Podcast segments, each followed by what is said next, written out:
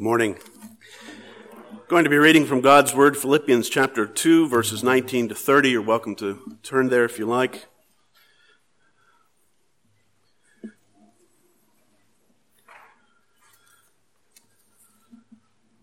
Philippians 2 and verse 19.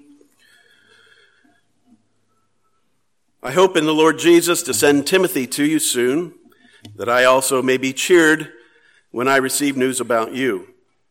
I have no one else like him who takes a genuine interest in your welfare, for everyone looks out for his own interests, not those of Jesus Christ. But you know that Timothy has proved himself because as a son with his father, he has served with me in the work of the gospel.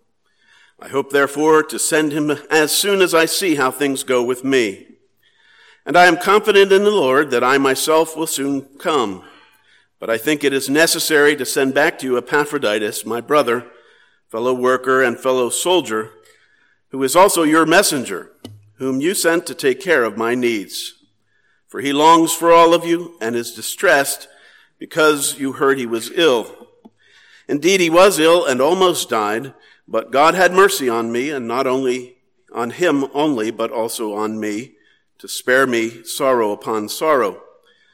Therefore, I am all the more eager to send him, so that when you see him again, you may be glad, and I may have less anxiety. Welcome him in the Lord with great joy, and honor men like him, because he almost died for the work of Christ, risking his life to make up for the help you could not give me. God bless his word to our hearts this morning. I read that St. Bede's Episcopal Church in Santa Fe, New Mexico, that uh, in that church there is only one door into the sanctuary, and over that door is a hand lettered sign that reads, Servants Entrance. One door, Servants Entrance. It's a good reminder of a vital biblical truth that everyone who enters the Church of Christ must enter and continue as a servant of Jesus Christ devoted to lifelong service to Him as Master and Lord. In Christ's church, there are no non-serving Christians. Paul has, of course, just appealed in this passage to Christ's example in chapter 2, verses 1 and following. Christ is the very embodiment of servanthood and self-denying love. And therefore, he is the ultimate standard for the way that Christians ought to relate to one another. But then Paul goes on in these verses before us to draw attention to the example of two men, Timothy and Epaphroditus, whom he commends as worthy human examples of selfless servanthood, which every Christian is called to imitate in Christ's church. As such, this morning we want to see how this passage shows us three aspects of servanthood. The main three points will be a servant's heart, a servant's hardship, and a servant's honor. First of all, every Christian is called to cultivate a servant's heart. Christians must never forget that their Savior did not come to be served, but to serve, and to give his life a ransom for many. And therefore, every Christian is called to imitate their Savior's servant's heart. You know what Jesus said after washing his disciples' feet. Now that I, your servant and teacher, have washed your feet, you also should wash one another's feet. I have set you an example that you should do as I have done for you. And on another occasion he said, if anyone wants to be first, he must be the very last and the servant of all. But because much selfishness remains in the best of Christians, we must each work hard by God's grace to cultivate the heart of a Christ-like servant. Well, what does such a heart look like? Paul draws attention to at least two characteristics in Timothy and Epaphroditus. First of all, a servant's heart is centered on Jesus Christ. Centered on Jesus Christ. Paul says in verse 21 that unlike many others, Timothy was not seeking after his own interests, but those of Jesus Christ. Christ was the focal point of Timothy's life and ministry. A servant's heart is to be centered on Jesus Christ, but how can a person know if his or her heart is centered on Jesus Christ? Well, at least three attitudes will be evident. Servants that are centered on Jesus Christ are willing to be, first of all, sent anywhere. It couldn't have been easy for Timothy, whom Paul intended to send to the Philippians in verse 19, to leave the side of his beloved father in the faith, verse 22, to leave Paul behind. But he was willing to go if it was God's will.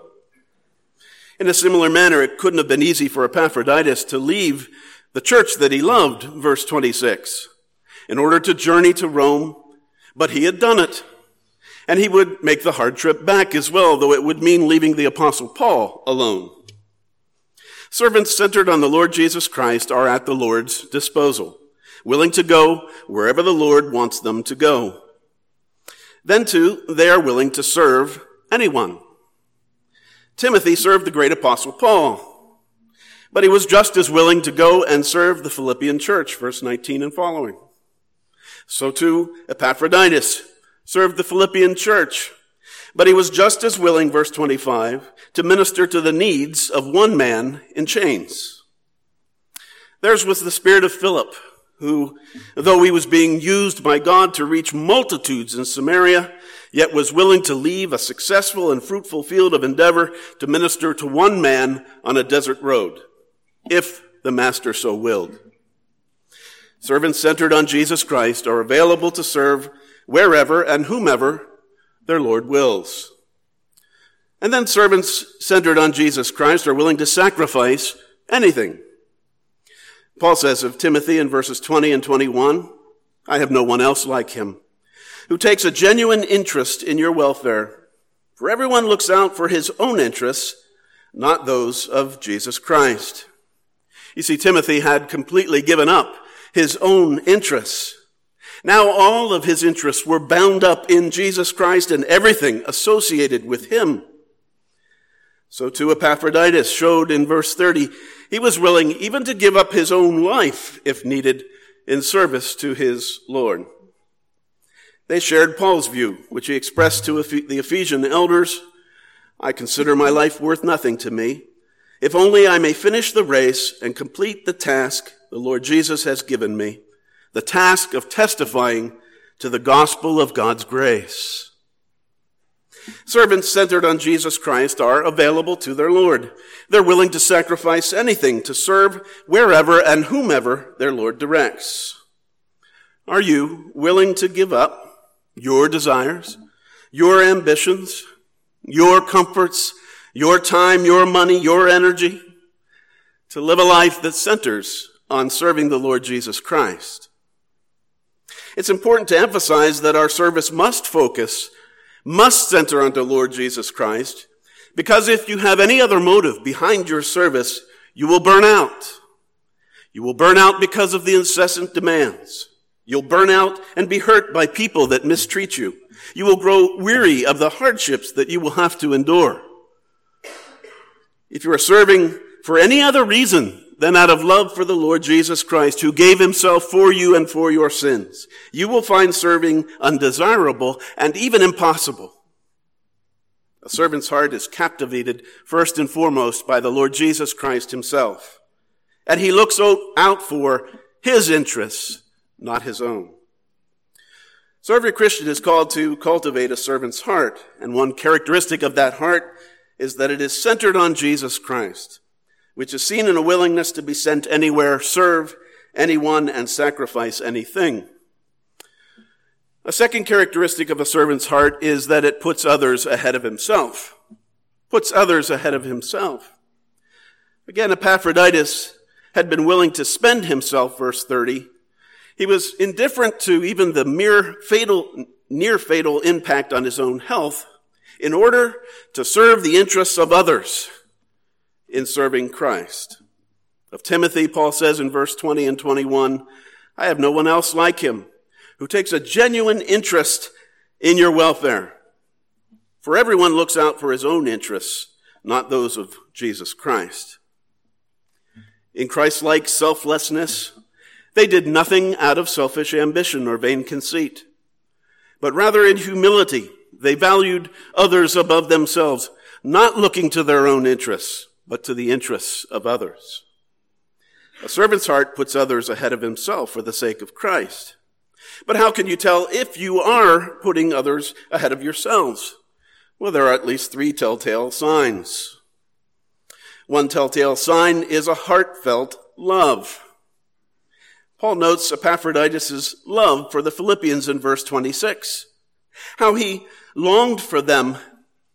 How distressed he was that he was causing them concern because of his illness. And notice that Paul doesn't chide Epaphroditus for feeling this way. Even though later he will say very emphatically, Christians are not to be anxious about anything. Pastors aren't called to be indifferent or unfeeling, never showing any emotion, tenderness, affection, tears, concern, even distress. Such a requirement, requirement would make love mechanical and shallow and hollow and cold. And that's not the love of the good shepherd who gave his life for his sheep. This is how we know what love is, as John Jesus Christ laid down his life for us, and we ought to lay down our lives for our brothers. A telltale sign you're putting others ahead of yourself is a heartfelt love. Another telltale sign is genuine concern. Again, in verse 20, Paul could say of Timothy, I have no one else like him who takes a genuine interest in your welfare. Timothy didn't serve because of the benefits he could get from it, because he liked the attention it got him, because he liked being in the limelight, because it advanced his own ambitions. Timothy didn't just go through the motions. No, he was genuinely interested in their welfare, the welfare of others telltale sign you're putting others ahead of yourself is genuine concern. And then another is contentment in any role. Contentment in any role. Paul and Timothy and Epaphroditus worked together harmoniously in the gospel cause. Even though Paul clearly was the leader among them and perhaps the most gifted among them, they did not resent Paul because of it. Paul viewed Timothy like a son, verse 22. But he didn't belittle him. He esteemed Timothy for his maturity in Jesus Christ, verses 20 and following, clearly counted him as an equal, naming him as a co-sender of six of his epistles. Likewise, Paul viewed Epaphroditus, verse 25, as a brother, a fellow worker, a fellow soldier. Every Christian is called to cultivate a servant's heart one which is centered on Jesus Christ, puts others ahead of ourselves, content to fill a little space if thou be glorified. But then secondly, every Christian is called to endure a servant's hardships. A servant's hardships. Serving Christ is not meant to be a life of ease. Indeed, verse 25, we find Paul calls Epaphroditus my fellow worker. Don't miss that. Serving Christ is work. Paul also calls Epaphroditus in verse 25 my fellow soldier. Serving Christ is warfare. We're on a battlefield. We're fighting a bitter enemy. We're not lounging in a spiritual hot tub. Don't we love to sing the words of Isaac Watts? Must I be carried to the skies on flowery beds of ease? While others fought to win the prize and sailed through bloody seas. Are there no foes for me to face? Must I not stem the flood? Is this world, vile world, a friend to grace to help me on to gone? Sure, I must fight.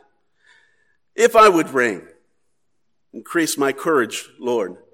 I'll bear the toil, endure the pain, supported by thy word. Paul also speaks in verse 22 of Timothy's proven worth. Timothy has proved himself, says Paul. The word means approved by testing. It's the same word Paul uses in Romans 5 where he says, not only so, but we also rejoice in our sufferings because we know that suffering produces perseverance, perseverance, character, the same word, proven character. Just as soldiers must go through boot camp in order to learn how to endure the hardships they're sure to encounter on the battlefield and prove what they're made of, So Timothy was tested and approved. Such testing or hardship in Christian service may come from many sources. And I'll mention two of the more obvious briefly. One source of hardship is persecution, both from outside and from within. Paul, of course, was in chains due to persecution from his own countrymen. He was also under attack, he tells us, from within, from those who preached the gospel from envy and selfish ambition. Alexander Maclaren wrote, Many a professing Christian life has a veneer of godliness nailed thinly over a solid bulk of selfishness. Of course, it's especially difficult to bear the attacks of those that come from within the flock. We expect the world to be against us, but not our fellow brothers and sisters in Christ. So there's the hardship of persecution, both from outside and from within. Another source of hardship is the work itself. The work itself. Among the many hardships that Paul, as Christ's servants, had to endure, and the list is awesome. Persecutions, bodily harm, near death incidents. He says, besides everything else, I face daily the pressure of my concern for all the churches. Epaphroditus displays a similar concern in verse 26, even to the point of being willing to risk his life on behalf of the church. Verse 30. So we must not be surprised, but prepared for hardships as we are involved in serving Jesus Christ. Because remember, Paul has already said back in chapter 1 and verse 29, for it has been granted to you on behalf of Christ, not only to believe in him, but also to suffer for him. Well, what encouragements are there for going through hardships? If we cultivate a servant's heart, and endure a servant's hardship, then we will receive a servant's honor. Paul here in verse 19 honors Timothy. He does so by sending him as his own representative. And he honors Epaphroditus by his commendation and by telling the whole church in verse 29 to honor men like him. And God has seen fit to honor both of them by ensuring that their names and their reputations and their deeds would be recorded and preserved in his own written word. For every succeeding generation to consider and imitate as illustrations of those whom God delights to honor. And while servants don't seek to honor, to bring honor to themselves, it's their Lord who they desire to honor. He alone is worthy. Nevertheless, God graciously promises, those who honor me, I will honor.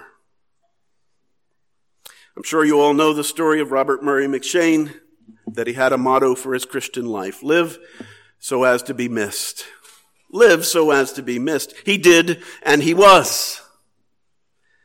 On the day of his death at age 29, Andrew Bonar, his friend and fellow minister and biographer, wrote, Never, never, yet in all my life have I felt anything like this. My heart is sore. Life has lost half its joys, were it not the hope of saving souls.